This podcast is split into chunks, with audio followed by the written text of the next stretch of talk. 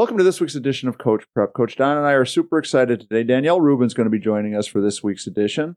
She's now a permanent part of the team, and her DR3 fast pitch is going to be providing a lot of uh, pitching expertise for us on the Everything Fast Pitch podcast.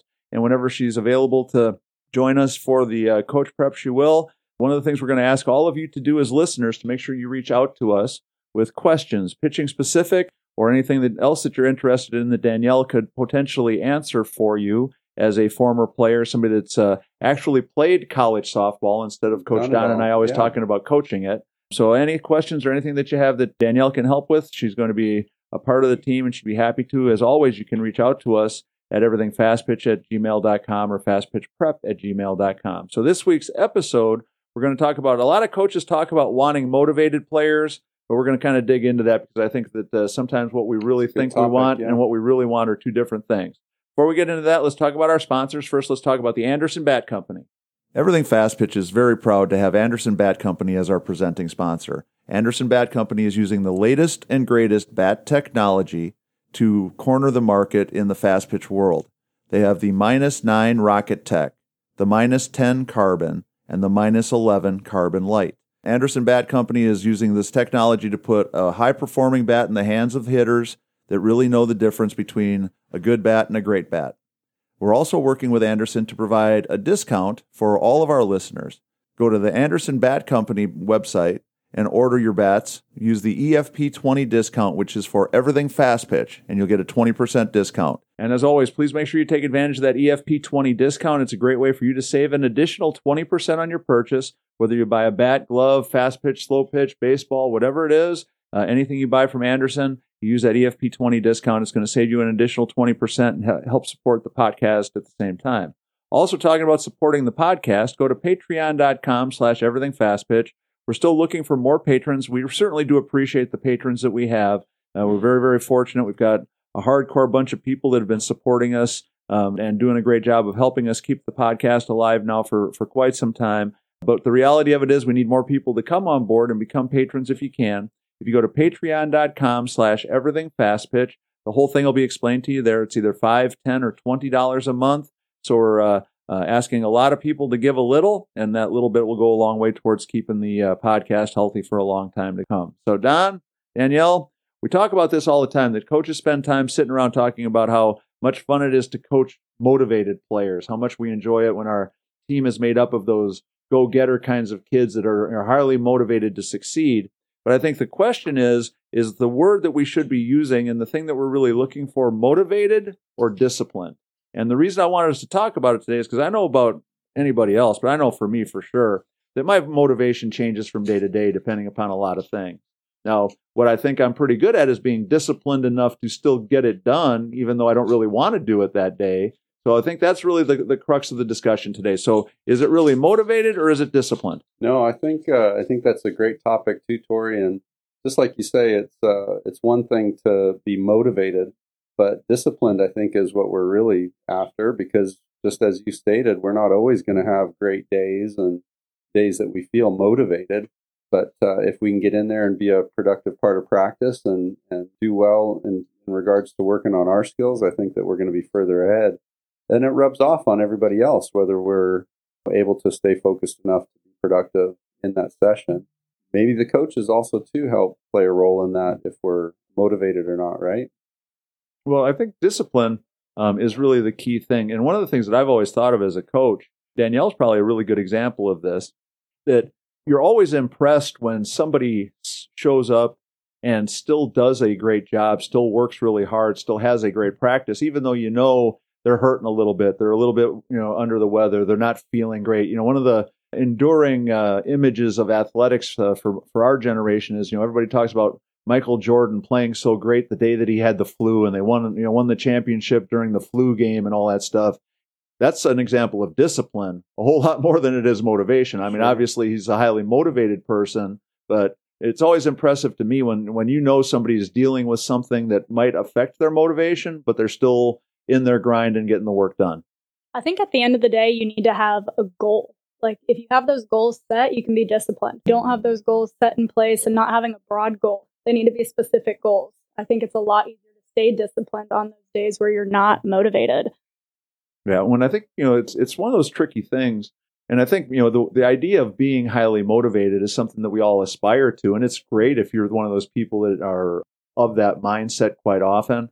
But the reality is, even the most highly motivated person still has a day that you know they had a fight with their boyfriend or their girlfriend. You know, the dog, you know, the, the, the dog is sick. You know, the the kids, you know, kept you up all night. Whatever it is, that all of a sudden you show up to work that day, you show up to practice that day, and your motivation is just not going to be there. And so I like the idea of setting specific goals because I think the, the motivation that's tied to that and the discipline that goes along with it kind of go hand in hand a little bit. You know, I think when you're looking at it from a player's perspective, if I want to uh, reach a specific thing, you know, attain a, a specific skill level, knowing what I'm aiming for makes it a whole lot easier for me to know how to go about trying to get there. No, I really like what Danielle's saying with that because we do uh, talk to the kids about having some goals, having some things that can help get us through those tough days. That you know, if I have a choice to to go out with friends or to get my training done, you know, if we constantly remind ourselves of those goals, then uh, it makes it easier. It makes more sense to well, I'm going to get my training done, then I'm going to go and hang out with my friends, but I'm going to make sure I get the important things that that I have done. But kind of sounds like this is almost like a learned skill too, right? That we have to acquire and we have to, uh, I guess, be encouraged to be consistent enough in the things that we're doing to achieve those goals so that we can form good habits and just be a better overall player, maybe. I think I see a lot, especially with my pitchers. When I ask them to do goals, we do mental training every single week during our lessons, whether online or in person. And some of the, goals they give me are way too broad. I want to gain speed. I want to go in college. I want to hit a home run. I'm like, well, how are you going to get there? Our goal needs to be more specific so we can stay disciplined on that because, yes, everybody wants to gain speed in their pitch and their bat speed. Um, but setting those more specific goals, I mean, I make my girls rewrite their goals all the time. I'm like, let's make it specific so we have something to truly strive for. Um, and there's been plenty of times, especially at the college level, those were long days, long hours, long days. I would be student teaching for eight hours and I'd be on my feet all day and I had a back injury. And so it was just really tough. The thought of putting my cleats on after eight hours of being on my feet and then having to go pitch in a game. But I had to stay disciplined. And yes, I was somewhat, my motivation would get down sometimes, but what was my end goal? What was my result? What am I striving to be? I'm trying to be a leader on this field. I can't show that I'm had a bad day at school. Like I need to be able to like flip that switch and I had to practice for that. Like I had to train for that and I would it was it was tough, but I mean, we were all in it together. A lot of us on the team had to deal with stuff like that. So it's just how can you stay disciplined as a unit? And I think that starts with the team culture in general. And it sounds like uh, like smaller levels of goals to achieve are more attainable too, right? Then it's encouraging when we are achieving those little ones that are the build up for the bigger goals. 100%. I think you need to set small goals and large goals. And what I'll have my girls do, it's we call them short and long goals. And so the short goals is where do you see yourself in three months? Where do you see yourself in six months? And then I have long goals. I'm like, where do you see yourself in two years? Where do you see yourself after you want to play at the next level? Where do you see yourself after that? Like, what is your why?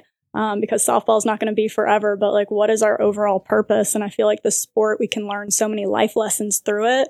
We have to think about that even when we're in the sport and from experience, I mean, being 25 years old, luckily I'm still in the sport doing what I'm doing in the coaching world, but I know so many of my teammates are still trying to figure out their purpose and their why because softball was it their whole life.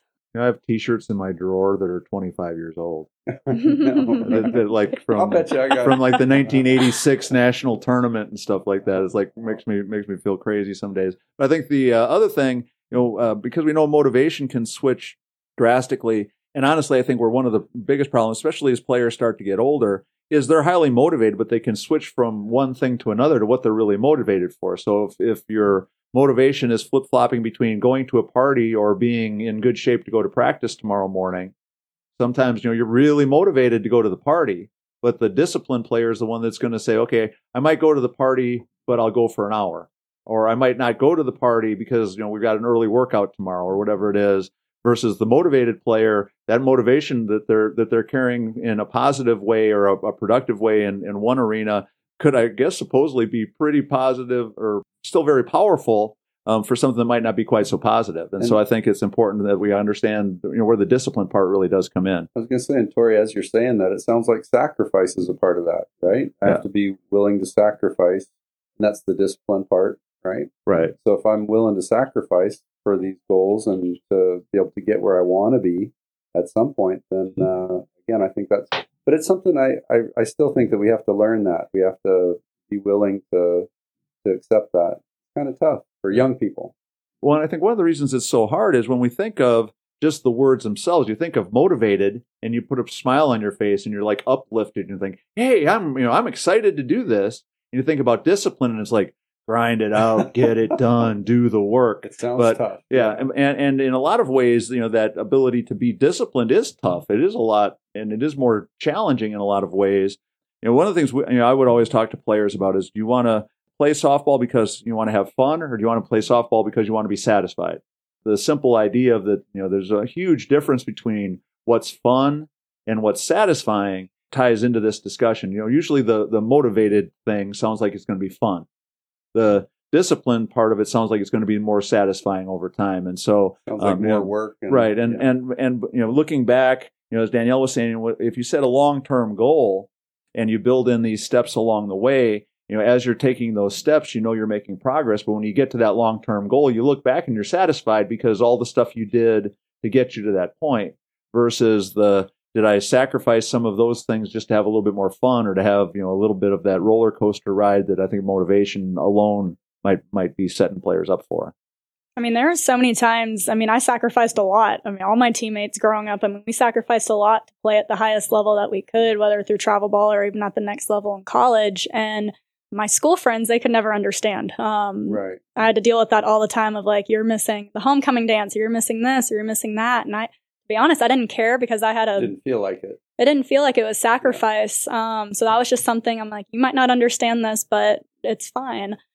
But that sacrifice, it was easier to do it because I was surrounded on a team with girls who had the same end goal in mind. Sure. And if they didn't, there was plenty of days, even at the college level. I mean, waking up every day at 5 a.m., going to bed at midnight, having to do it all over again. I mean, those days were tough, but we were doing it together. And that to me, like, I would not take away any part of my journey at all because those memories, if I could go back and have that discipline and be held accountable, I mean, now I'm an adult and I got to do it all on my own. Right. And so I do really miss that. And I feel like I took it for granted a little bit when I was younger. But you were able to learn about that along the way, which I think was important And for us as adults, uh, for the coaches that are listening. I feel so far removed sometimes just because we've seen so many times that effort, uh, dedication, and sacrifice and those things, how they pay off. Right. Young people haven't experienced how those things actually pay off. Feels like more of a challenging thing to make that, that right choice. And uh, because they haven't had a chance to see it pay off Right. yet. So they just have to trust us and believe us, right? Right. Or we have to do a good job selling it as coaches. Well, for, go ahead. Oh, I try to share so many um, personal examples with my girls. I'm pretty open. I will share whatever I need to with them. But a big thing that I tell parents is like, I'm not here to be your babysitter in an in person lesson. Like, I love you and I will want to work with you. But if I'm learning and growing to help you be your best version of you, I need you to give that back to me, or I don't know if we're going to be the right fit. And sometimes those conversations are hard, but it's honest. It's just be- me being honest because I'm trying to train these girls to be disciplined. And I have this mindset. Sometimes I have to bring myself down from it a little bit, but just being at the highest mm-hmm. level and playing and going through all the sacrifice and the discipline, I know what it takes to reach those goals.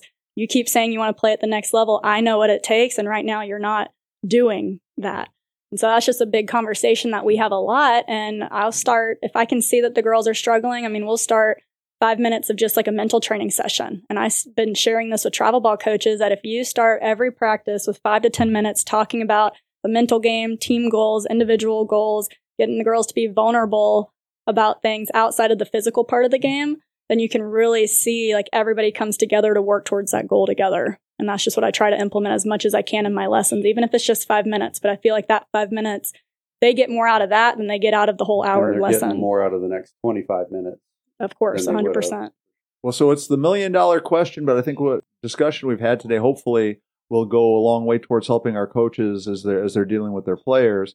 That you know we, we can spend all the time we want hoping for highly motivated players to show up every day, or we can start to you know, work towards trying to help them understand the long term payoff, the satisfaction, and the the discipline that leads to you looking back at the travel, the trip that you traveled, the journey that you've made, and be able to look back at where you started and where you are now and be proud of yourself and, and satisfied with the, the progress that you're making by helping them understand that the discipline piece of this, that work ethic, the grinded out part of it is, is really valuable and something that cannot be undervalued.